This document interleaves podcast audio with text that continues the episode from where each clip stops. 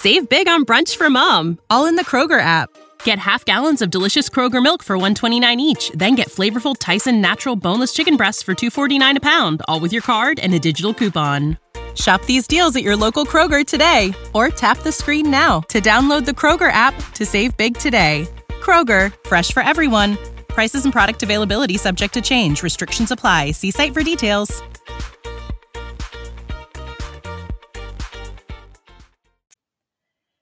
For our podcast recommendation this week, I want to urge you to check out our friend Nicole and her podcast called True Crime South Africa.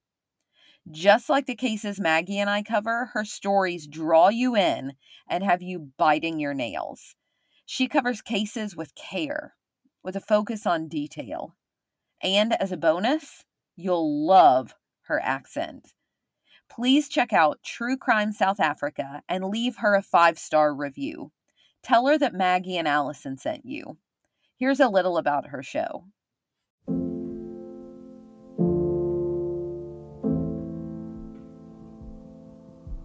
South Africa, a country whose spectacular beauty and dynamic people are known the world over. But there's another side to our country and one that is rarely discussed in the detail it deserves.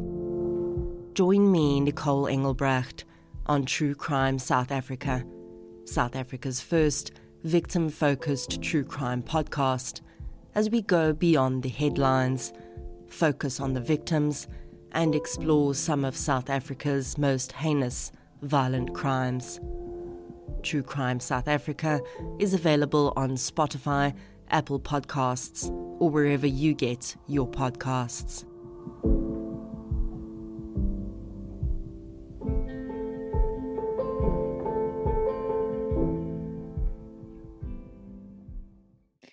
I don't know about you sleuth hounds, but the time between October to December is my favorite time because all of the best holidays are crammed into those three short months.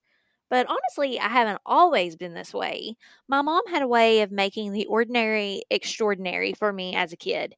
When I was little, I literally dreaded the arrival of autumn or fall, as we call it back home, when all the leaves would start to fall off the trees. But my mom always told me that if you catch a falling leaf before it hits the ground, you would get to make a wish. I have no clue where she got that idea from. But did I believe it as a kid? Of course I did. I would spend hours running around our yard chasing leaves as they fell from the tree limbs. That turned autumn into a beautiful time. Now, as an adult, I love when the leaves change colors and we get to live inside a world saturated in reds and oranges and yellows. I love when we get to plan day spent at a pumpkin patch looking for just the right pumpkin or four, if you're me, to take home to carve. I love putting on a spooky movie and removing pumpkin guts with my hands to carve faces into the pumpkins we bring home. I love turning my yard into a creepy graveyard for trick or treaters to walk through on Halloween. For many, the Halloween season is a time to let your imagination run wild. We plan elaborate costumes, decorate our yards and houses, we eat copious amounts of candy. Halloween brings out the kid in all of us. No matter your age, you can always find joy in the spooky season. But even though I love candy and the pumpkin patches and the leaves falling, Halloween is still a little bit scary for a scaredy cat like me. If you're a longtime listener, you know if I forget something in my car, I will run to and from the car if it's dark outside. If I'm home alone for any period of time, I lock the door that goes downstairs to our basement. I don't go downstairs alone. Basically, I'm scared of my own shadow. The scary movies I watch during the Halloween season don't help, but I can tell myself that these are make believe. These aren't real. But they could be. A fun night spent with friends could turn into a plot of a scary movie. And that, Sleuthhounds, is just what happened on October 30th, 1975. This is the story of Martha Moxley.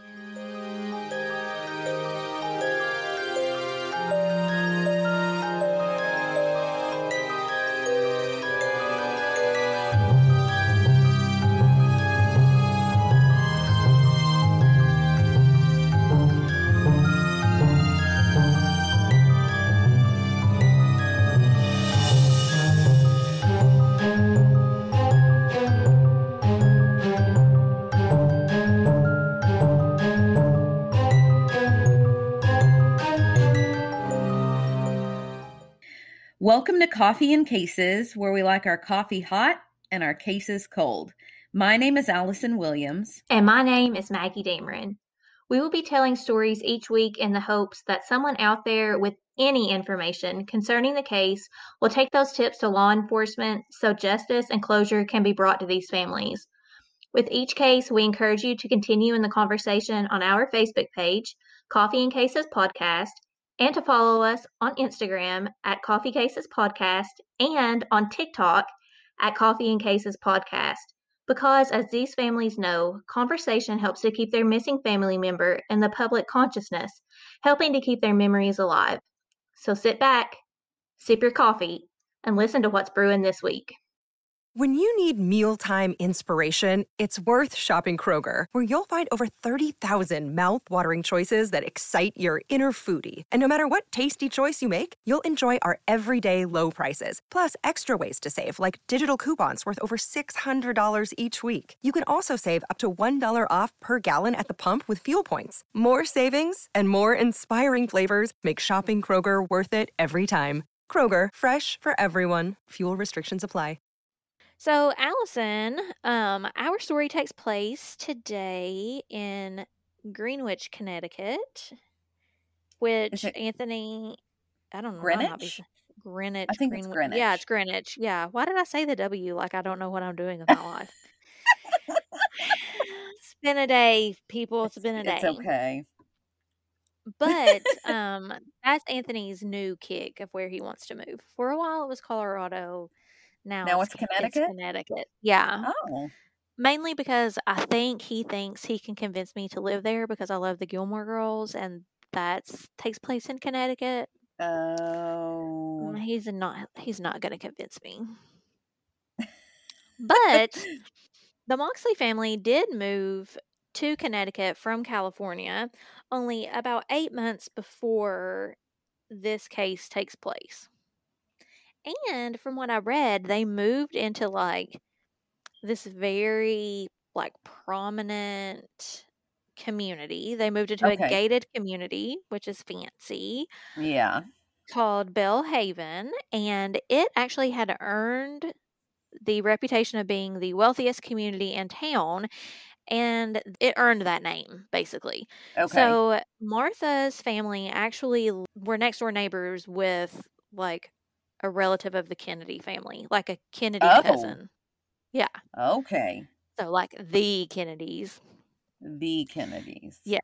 So Belle Haven seemed like the perfect place to settle down. You're in a gated community, you live beside a Kennedy, like what else could you want with life? Yeah. I can only imagine though myself as a 15 year old and my parents telling me we're literally moving across the country. Like, Mm, Imagine you're a little sleuth hound if you're like, we're moving to Washington State. Like, oh my gosh. I could be like, uh, I'm changing dinner plans and like the world is coming to an end. So, yeah, full blown tears, probably some yelling involved. like, I would have been not a happy person to be around. But Martha was not obviously the drama queen like I am because she just kind of like rolled with the punches. She was Oh. voted best personality in middle school. And so she was sure she would be able to fit in, and she was able to fit in. She used like that winning and fun personality to make a rather large set of new friends at her Connecticut home. good. Because I know that's hard. Yeah. Like Anthony's family moved from Pikeville to um Central Kentucky when we were like I think the summer before our senior year and he was like, "Yeah, I'm not going." And he stayed with his grandma because like I mean, I which I really can't blame him because Right. you have 1 year left. But I Mhm. mean, his sister was like you know, right at that age where it's like starting to be kind of harder to make friends and Mhm. like you're just like really awkward and so i'm sure that was really hard for her to just pick up and move Right. so i would have hated it as a kid but martha she did fine Good. So we are going to meet like briefly like an extensive group of friends. So some of the names can kind of, I think, kind of run together. Because um, even I got confused, like as I was typing, to make sure that I wasn't kind of messing up people's names. But the like main group of friends that we're going to talk a lot about are Michael and Thomas. Some articles called him Tommy. Most of them call him Tommy. Um, some called him Tom Skakel, and these were the relatives of the Kennedys. Okay, so the next door neighbors. Yeah, so they're next door neighbors. Yep. And it's like just their houses are like closer than like your house to your neighbor's house type Okay. neighbors. So, in an article called The Tragedy of Martha Moxley, the 15 year old who may have been bludgeoned to death. So, there's a little. Oh, little a little- preview. Yep, little little preview. The author states that Ethel Skakel, the brother of the father and his wife Anne, had seven children. So Michael and Tommy were one of seven. Oh, And at, because remember the Kennedys aren't they Catholic? yes. Yeah, and like Tommy, no, not Tommy. Michael actually talks about that like later on. Um, But Mhm. yeah, they have a lot of children, and I think predominantly. I mean, maybe they wanted. I mean, I'm sure they wanted all seven kids. That came out bad, but like oh, I think no, yes. religious reasons, you know, Yeah. no birth yeah. control and all that stuff. So Tom and Michael are like same age as Martha. Yeah. So Martha's 15, Tommy is 17, and Michael is 15. Okay. Yeah, so like I said, Michael um has some anger issues and some like other issues that kind of plagued his young adult life and he would later tell um, reporters that it was chronic illness, alcoholism and a repressive Catholic moral and sexual outlook that would cause a household filled with turmoil as he grew up. Oh. So they And did not is- have, This is stemming from Michael. yeah. So like Okay. the grass, I guess, is not always greener on the other side. So they did not Mhm. have like this perfect life that you would picture that they would have had. So he's saying like their house was plagued with chronic illness, there was alcoholism, they had a repressive Catholic moral and sexual outlook, and that it just kind of created a lot of like angst and turmoil in their home. And that Mm, really wasn't made any better when in 1973 their mom Anne would die of breast can- or brain cancer. She was Mhm. actually relatively young from what I read.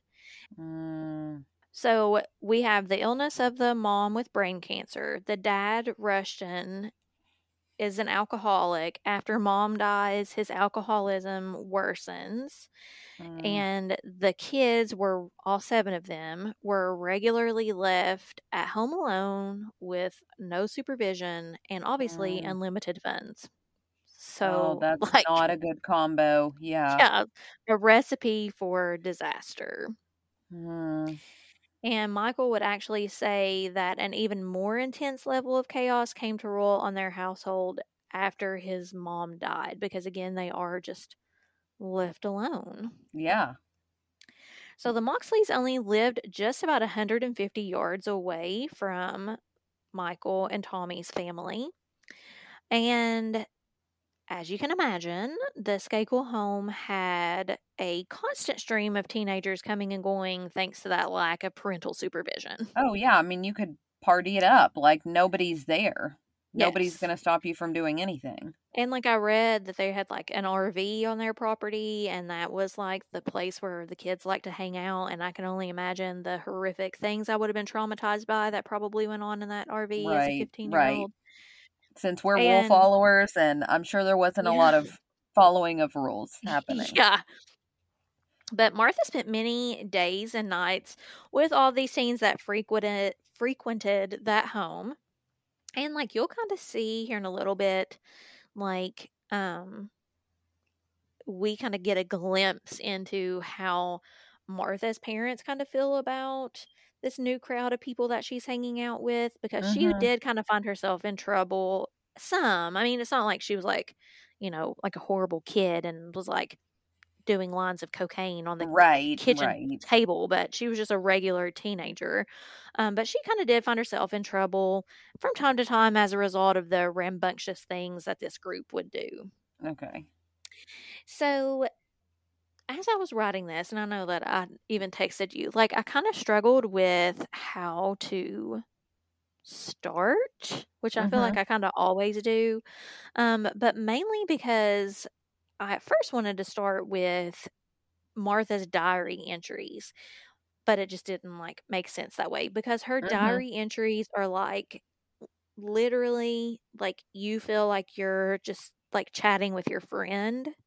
Mhm. They're like like you can hear her in these. And I was never like a diary person. Were you a Oh. diary person? Yeah, I, I mean it was bigger. Of course, I'm older than you are, but it was it was kind of big to have a diary.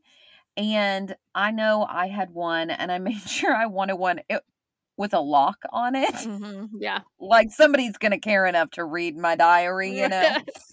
Um, and it was like this plastic lock. So, I mean, so they could have just like broke just it break off. it off.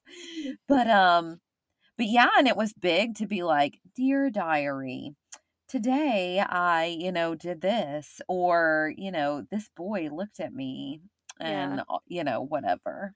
But I I tried several times. Like I even had like I can remember this like tiny purple like electronic journal like thing that I had and it was like literally the size of like a little calculator. It wasn't like anything super fancy, but like I really tried to get into it, but I just never like it just never stuck with me and like I even know like a uh-huh. lot of adults that like journal but I just never got into that either. I mean, I write down things and I write a hmm lot, but like never just like, Dear Diary, today the school served taco salad with corn. Who does that? Right. Like I never really did that.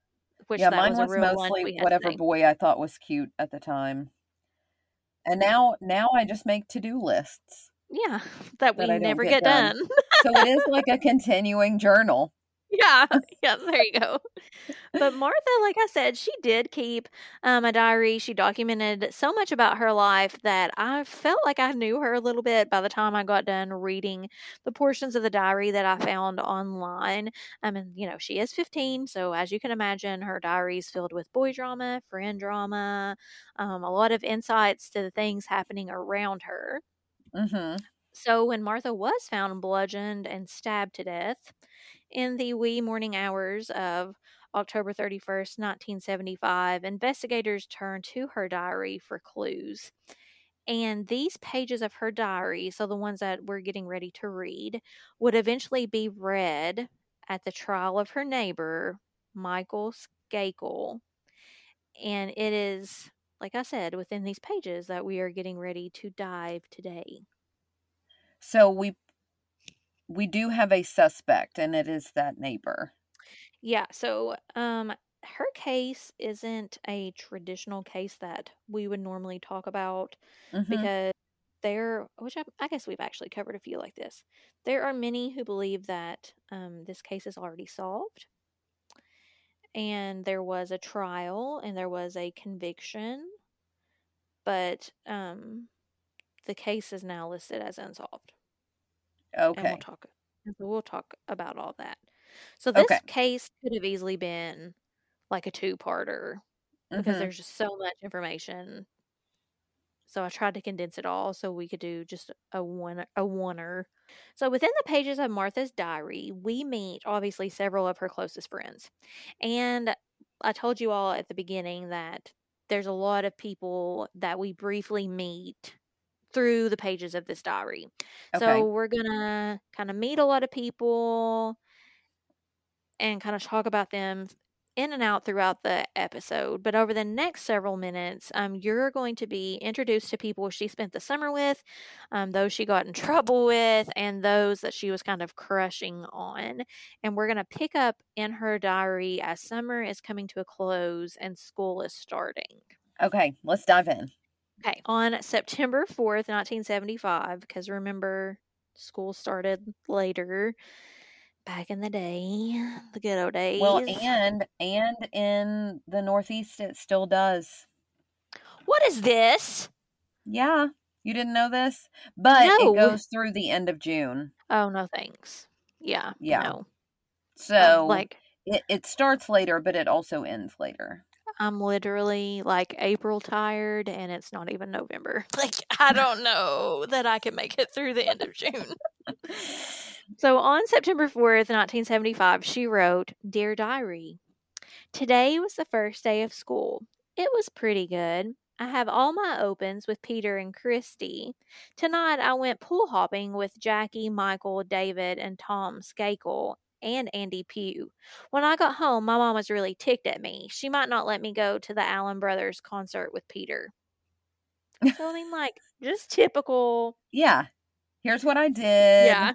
Mom was mad. old. Yeah, Yeah. typical 15 year old thoughts. Yeah. Oxygen would cite several entries in the weeks leading up to her death that kind of captured like how she felt about her friends, her neighbors, and some like vies for her attention. Hmm. Little love interests. Yes. So, in a passage on September 12th, Martha reflects on an evening she spent with her friends and with uh, Michael and Tommy. So, she said, Dear Diary, today was nothing extra special at school. Peter was being his usual self. Oh, by the way, pause my quote. Um, there, somewhere in some of these is like one or two bad words. So, Oh, parents, if you're listening, just know there may be a few wordy dirds in here. okay. Okay. So Peter was being his usual self. Me, Jackie, Michael, Tom, Hope, Maureen, and Andrea went driving in Tom's car. I drove a little then, and I was practically sitting on Tom's lap because I was only steering. He kept putting his hand on my knee. I Oh. drove some more, and Margie and I kept yelling out the sunroof. And then we went to Friendly's, and Michael treated me and got me a double, but I only wanted a single. So I threw the top scoop out of the window. Wasteful, but Uh, yes. Don't get rid of ice cream. yes. Mistake number one. Yes. Then I was driving again, and Tom put his arm around me. He kept doing Mm. stuff like that. Jesus, if Peter ever found out, I would be dead. I think Jackie really likes Michael, and I think maybe he likes her. Maybe because he was drunk, but I don't know. Oh, So, so he's like, 15, drinking. Um, oh yeah. Also, how many people are in this car? Like, what kind of car yeah. does he have? it's a clown car. yeah, Um, like everybody piles out. yeah, So it sounds to me because she was talking about like mom might not let her go to the concert with Peter. And then she says like she's in trouble if Peter ever found out that Tom is flirting with her. So she must be in a somewhat kind of relationship with Peter, but Tom is flirting with her. Yeah. And see, this is where I too like got confused in my research. So it does sound like she's in a relationship with Peter, and that Tommy likes her. But then Mhm. later on, you kind of also get the impression that Michael does. But she kind of never led really led on to that. That I Right. got from it. Maybe you can read more into it than what I Well, now I mean he did buy her ice cream. That's true. So I mean That's a sign of love right there. It really is. Buying somebody sweets. Mhm. I mean, it would win me over. sweet. Me too. Save big on brunch for mom, all in the Kroger app. Get half gallons of delicious Kroger milk for 129 each, then get flavorful Tyson natural boneless chicken breasts for 249 a pound, all with your card and a digital coupon. Shop these deals at your local Kroger today or tap the screen now to download the Kroger app to save big today. Kroger, fresh for everyone. Prices and product availability subject to change. Restrictions apply. See site for details.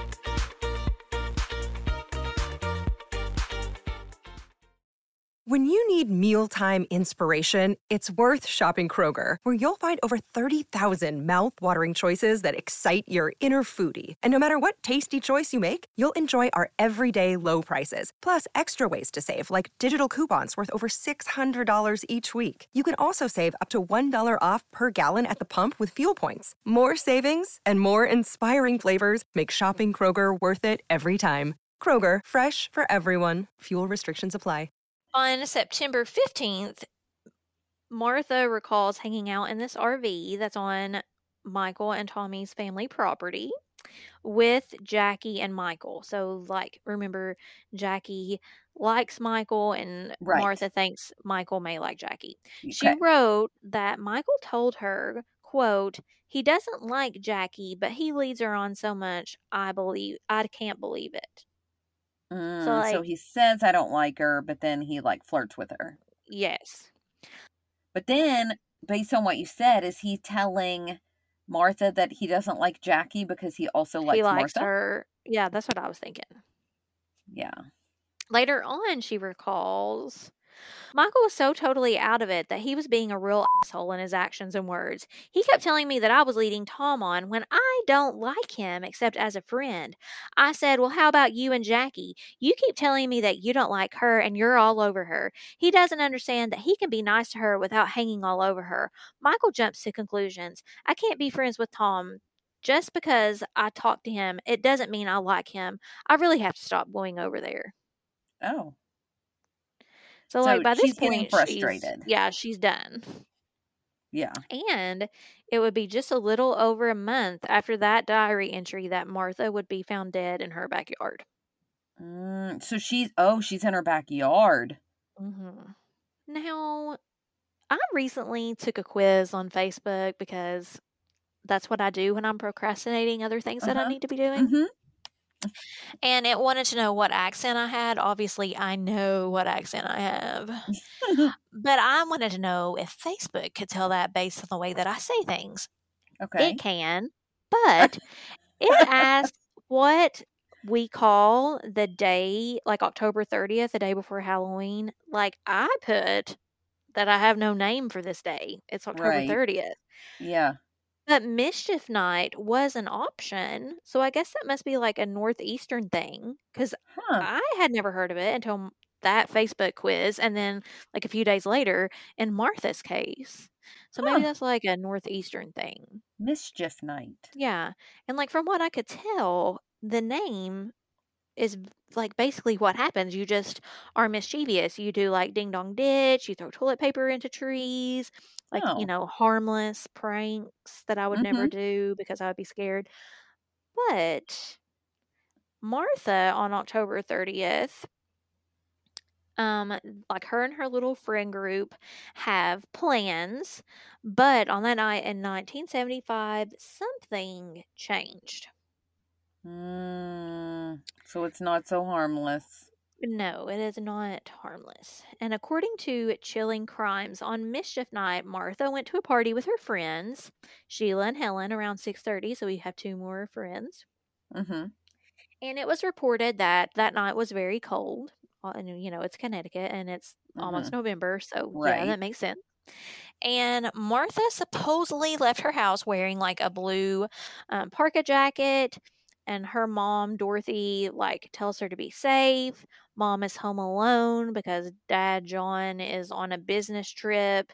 So just like a typical day or Okay. night, I guess.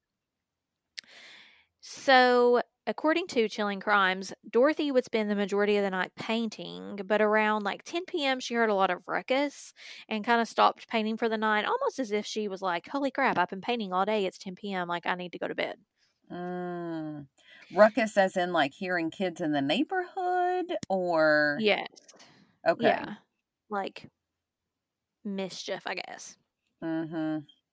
So she is- showers. I'm getting like, I don't know, bad vibes about like uh the purge or something. Like Yeah, you need to bar your doors because it's mischief night. Yes, same. And like, or like maybe like Michael Myers type. It's just yeah, this is creeping me out.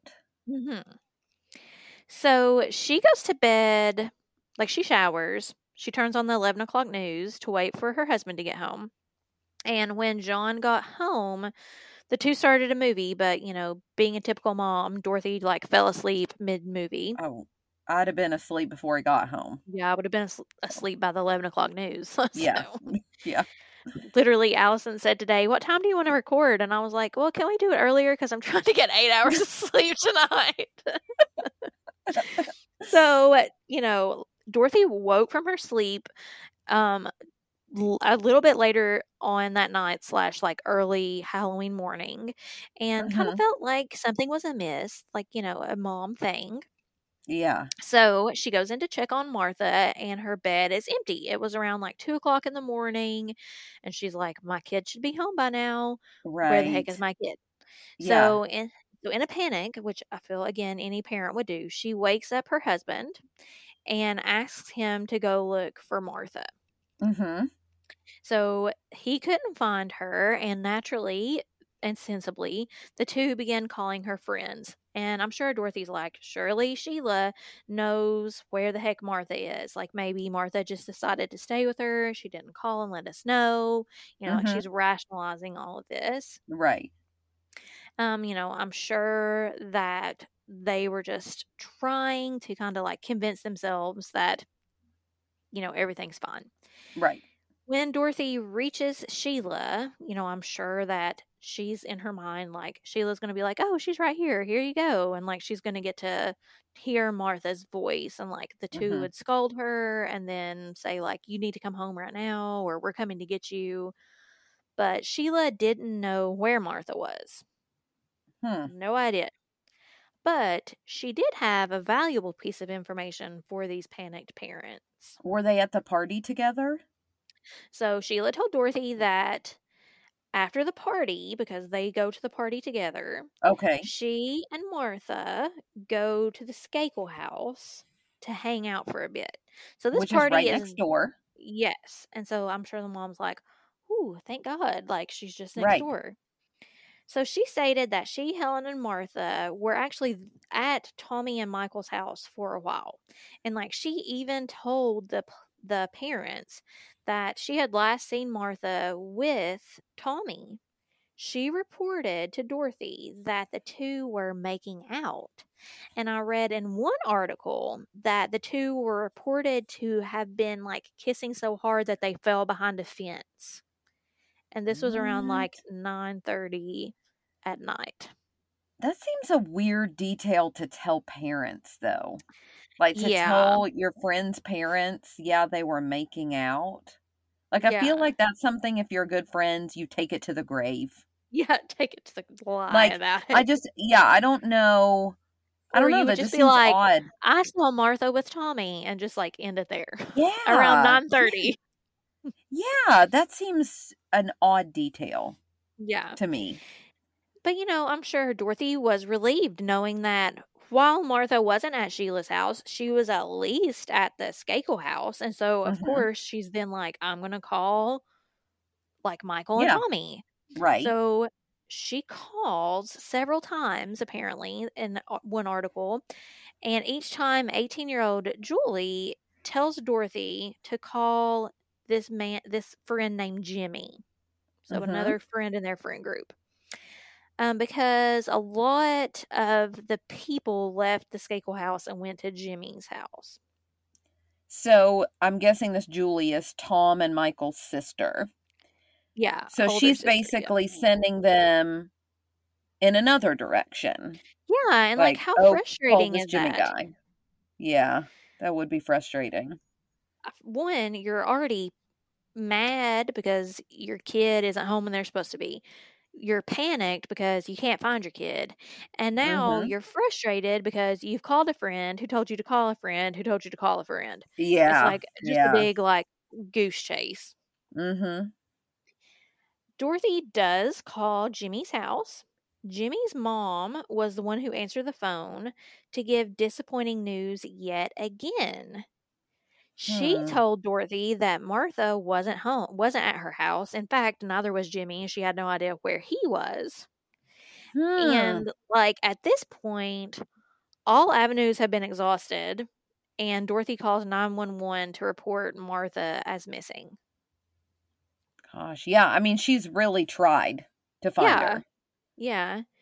And so while she's waiting on police to arrive, she does what I would have done, and I feel like what any decent parent would have done. She walks over to the Skakel house because she's like, "Hey, my kid was seen over here. Yeah, it's Maybe right like Yeah, it's right next door. Maybe she's in like this RV that they hang out in. They probably live in a mansion, so maybe she's in a bedroom that like was overlooked or something like that. So when she knocks on the door, a hungover, barefoot Michael answered the door, still in his jeans and t shirt. And he told Dorothy the same thing as everyone else that Martha wasn't there and he had no idea where she was. Hmm. So Dorothy's like, Can you search the RV that you guys hang out in? Can, like, can I come like go into your yard and look to make sure she's just not like maybe asleep on a chair. She's not asleep in this RV. But Mhm. her request was denied. Oh, I'd be They're busting up through there. I'd be like, going to the RV. I don't care. Yeah, I wouldn't even been asking. I would have just Yeah. been going. Yeah. Um, but they're like, I'm, you know, you don't need to do that. We'll send out like one of the employees that, like, them, I'm sure, like their butler or something, Oh. um, out there to check for you.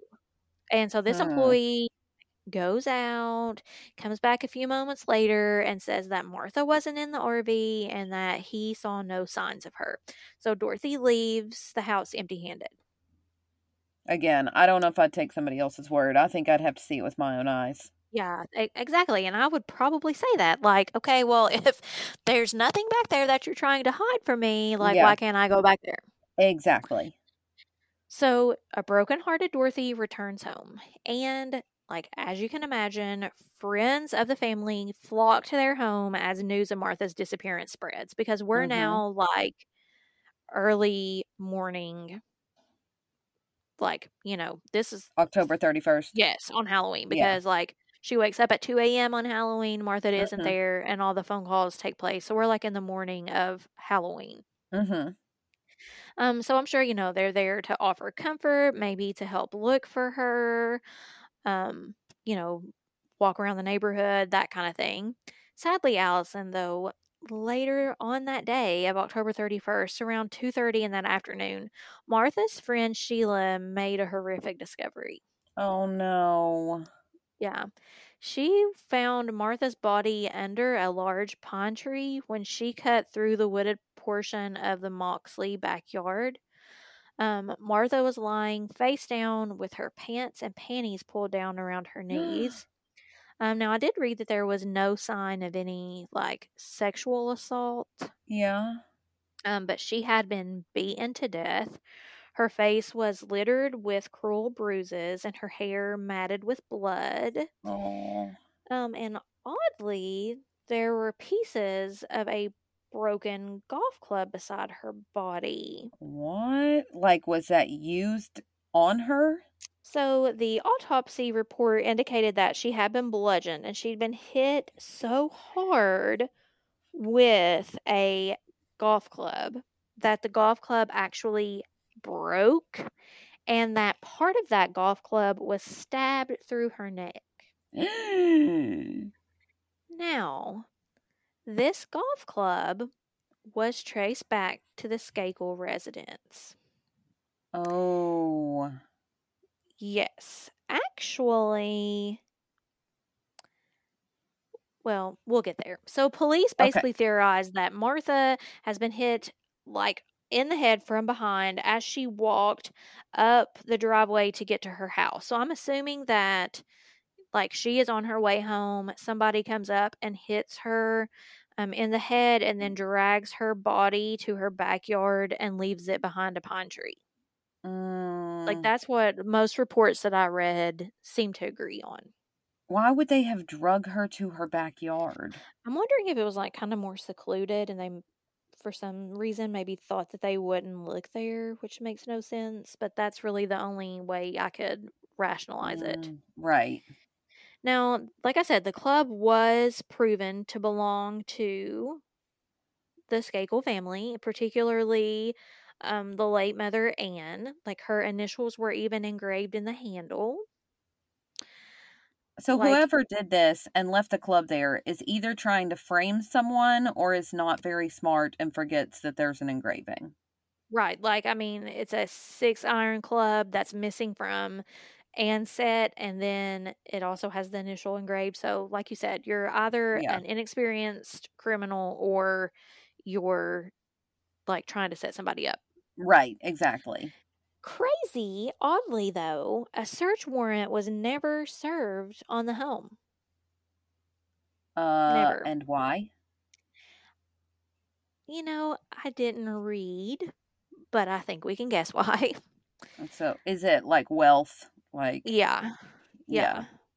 Um, but you know, Tommy was the last person to be seen with Martha per the people Mhm. that were at the house. And so Mhm. police, of course, you know, go to speak with him. And he's honest. He tells police that he was with Martha until around 9:30 that night when he went back inside to watch a movie with like their friend slash tutor, which I thought was weird, and Mhm. work on a report over Abraham Lincoln, one that his teachers never claimed was like ever assigned to him Oh. which is also weird. Hmm. So Okay. he says Martha was last seen by him walking towards her house. Okay. And like police attempt to pull school records for both the Skakel boys, Tommy and Michael, and those attempts to pull the school and mental health records like fail. We Mm. they never get access to those. Hmm. Kenneth, the tutor slash friend that Tommy was Okay. supposedly watching the movie with, um, obviously was also investigated, like later on in the fall of 1976. He said he had no idea where Martha was. The night that she was murdered was his first night at the Skakel home. Um, he would fail several lie detector tests, which, what does that mean? Again, I you know. know. Yeah. Um, but he was never charged in connection to the case, like ever. Hmm.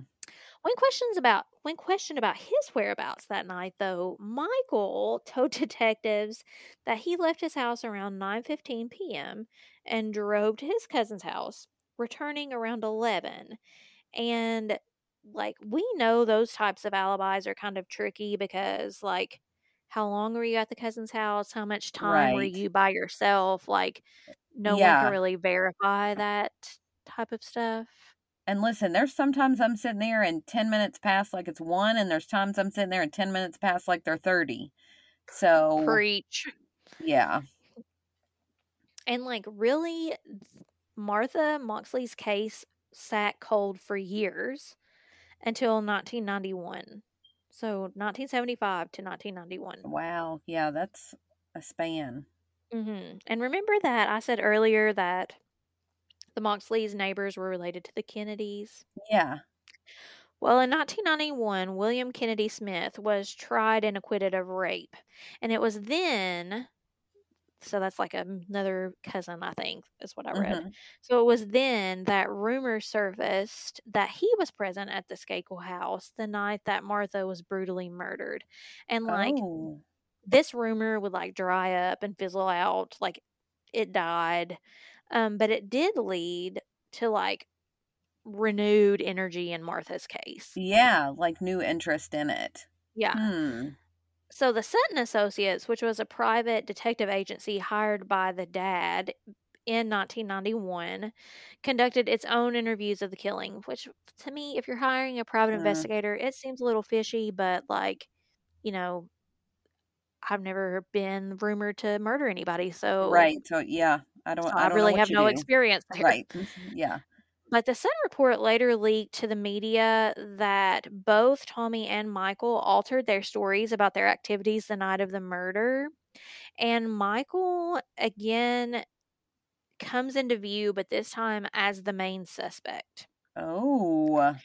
So, in an article published on All That's Interesting, I read the following quote, There were two private investigators, Jimmy Murphy, a former FBI agent, and his assistant, Willis Billy Krebs, a former New York Police Department lieutenant.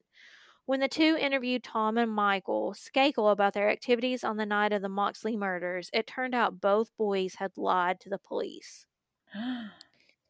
So, Hmm. Tommy, that's a no no. mm-hmm. Tommy would disclose that it wasn't 9:30 when he last saw Martha outside his home, but actually closer to 10. And before Tom went back inside, he and Martha engaged in mutual masturbation outside his home. Oh. I don't really understand. Again, you know, we didn't know what devil's lettuce was, so Right. like And that. again, I'm always like the mm, let me believe the best in people. Yeah. And I feel like with her diary entry where she said like when Tommy was just putting his hand on her knee and around her shoulder when she's like, "Oh my gosh, what would Peter think if he found out?" Like this mutual action, I, hmm it doesn't fit to me. Yeah. Yeah, and maybe like you know, making out and masturbate, you know, maybe he was just really drunk and like he thought things happened that maybe didn't happen. I don't know. But Kre- Krebs says that um like Tommy actually began to cry as he was talking about this to his lawyer, bef- like as he was talking about this before the lawyer like like you can't say anymore, like you said enough. Hmm. Meanwhile, Michael told investigators that he didn't go to bed when he arrived home from his cousin's house around 11. He says that he actually climbed a tree outside Martha's bedroom window and masturbated to what he saw inside her window. What? These boys. Yeah, lots of hormones right there. Oh my goodness. But you know why that still doesn't make any sense to me either? Because then that would seem to assume that Martha is home at Right. 11. Because what else would he be looking at? Unless he's like has a really good imagination, Mmm. which Which I guess it could be. Yeah. So, author and journalist Dominick Dunne got a hold of the investigator's report and passed it on to the state inspector, Frank Garr, who'd previously been a detective on the case. He had always kind of been suspicious of Michael, but his suspicions were like kind of dismissed. Like this, rep- like, you know, at the beginning, like everybody's like, oh, Michael's not dead. But this report kind of gave his theory new momentum. Mm. So now, like, we're kind of seriously looking into Michael. And in a strange literary turn of events, it was actually a fictional story published in 1993 that would push police to look further into the case. Well, Yeah. literature in action. In this quote unquote fictional story, air quotes, the plot seemed to resemble Martha's case. Um, and this caused like a lot of suspicion, and rumors again began to circulate in Martha's small town. Then Mhm. again, in 1998, another book is published and it names Michael as the murderer and points out numerous mistakes made by the original police investigation. Hmm. So I read that even in the years before these two books came out, police detectives Stephen Carroll and Frank Garr, as well as police reporter Leonard Levitt, had become convinced that Michael was the killer. So Oh. like they're kind of working that towards that, and then these books come out, and it like kind of puts things, I guess, into a new perspective. helps that angle. Yeah. Yeah. And in 1998, a one man grand jury and an investigator were assigned to review the case of Martha. And upon examining the evidence, Judge George N. Thim ruled that there was enough to charge Michael with her murder. All right. Getting somewhere. we're getting somewhere. We have several former schoolmates of Michael's of Michael's that come forward um, and they are like, I want to testify because while Michael was attending like a school specially aimed at rehabilitating troubled youth because he had like I think had a DUI and like something else. So like Mhm. he was at this like specialty school. They say Michael had confessed to them that he killed Martha. In fact, Oh.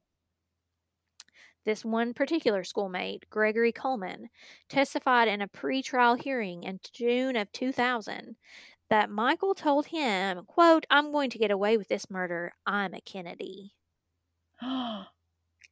And Coleman went on to say that, quote, he, meaning Michael, had made a comment that he was trying to make advances towards this girl and that this girl was not complying with those advances. And thus he drove her skull in, end quote. and that drove to me seems important because you drive a golf ball. A golf club. Yeah. Yeah. Mm. But Coleman would never get the chance to testify in Michael's trial in 2002 because he actually overdosed in August of 2001. Mm, that's sad. It was reported when Dorothy came to the door that morning, right, that Martha Mhm. is missing, that Michael was panicked. He said on a recording, quote, I was still high from the night before, a little drunk. And then he goes on to say that he thought to himself, Did they see me last night? Like he says this out loud.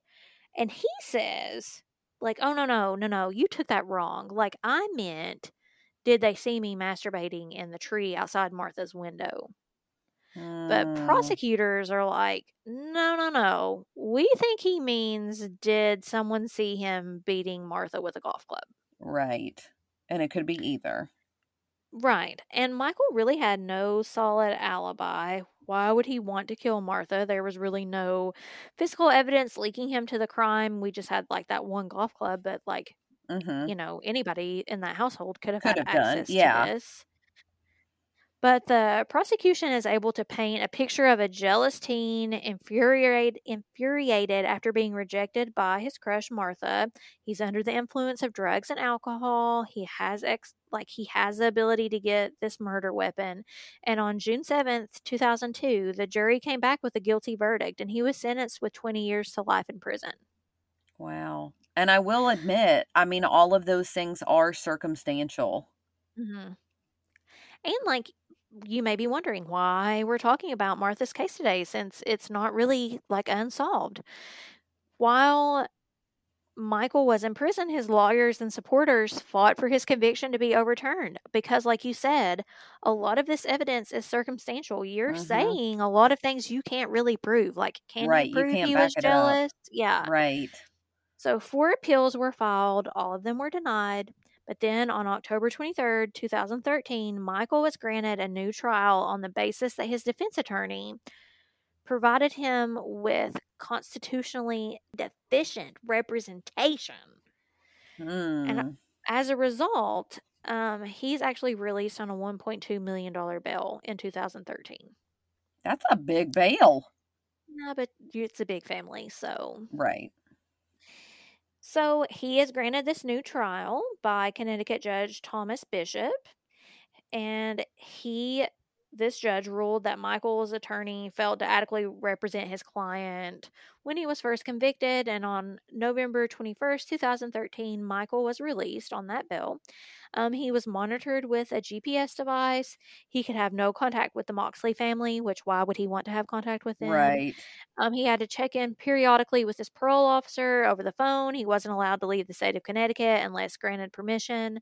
Um, he was later granted permission to relocate him and his family to New York, which I cannot blame him because I'm sure Mhm. A lot of rumors Yeah. were going around town. Um, in 2018, Michael's murder conviction was vacated by the Connecticut Supreme Court, um, in which they ruled that the, his attorney had failed to call an alibi witness. He, they are saying that Michael wasn't given a fair trial. Mm, Then, according to Medium.com, on October 30th, 2020, 45 years after the murder of Martha, Connecticut Chief State's Attorney Richard, however you say his last name, I will butcher that. Colangelo? Colangelo? There you go. Stated that Michael would not be retried. Hmm. So he says they're looking at evidence. He said in a quote that looking at the evidence, Your Honor, looking at the state of the case, it is my belief that the state cannot prove this case beyond a reasonable doubt. Therefore, the state is going to enter a null. Hmm. So the null will exhaust Michael of murder charges in 13 months. So, like next month. So basically, a month from now. Yeah. Murder charges will no longer exist on his record. Right. And it's not known whether this case will reopen again. So that is why we're covering Martha's case today because Wow. she truly has yet to be served justice. Wow. This year, as you hang up your Halloween decorations and put out your jack o' lanterns, I urge you to remember Martha. Through the trick or treating and candy eating, I urge you to remember Martha because she deserves to be remembered. While we laugh at silly costumes and enjoy time with friends, Martha's family grieves. So, this spooky season, don't take for granted the moments you have with your family and the memories you're building.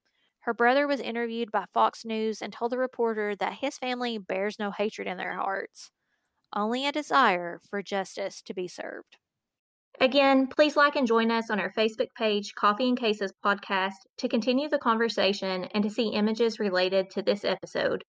As always, follow us on Instagram at Coffee Cases Podcast and on TikTok at Coffee and Cases Podcast. Or you can always email us suggestions to Coffee and Cases Podcast at gmail.com. Please tell your friends about our podcast so that more people can be reached to possibly help bring some closure to these families. Don't forget to rate our show and leave us a comment as well. We hope to hear from you soon. Stay together. Stay safe. We'll, we'll see, see, you next week. week.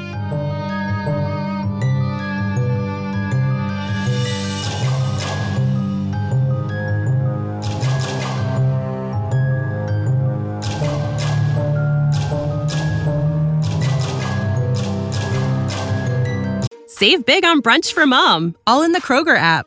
Get half gallons of delicious Kroger milk for 129 each, then get flavorful Tyson natural boneless chicken breasts for 249 a pound, all with your card and a digital coupon. Shop these deals at your local Kroger today or tap the screen now to download the Kroger app to save big today. Kroger, fresh for everyone. Prices and product availability subject to change. Restrictions apply. See site for details.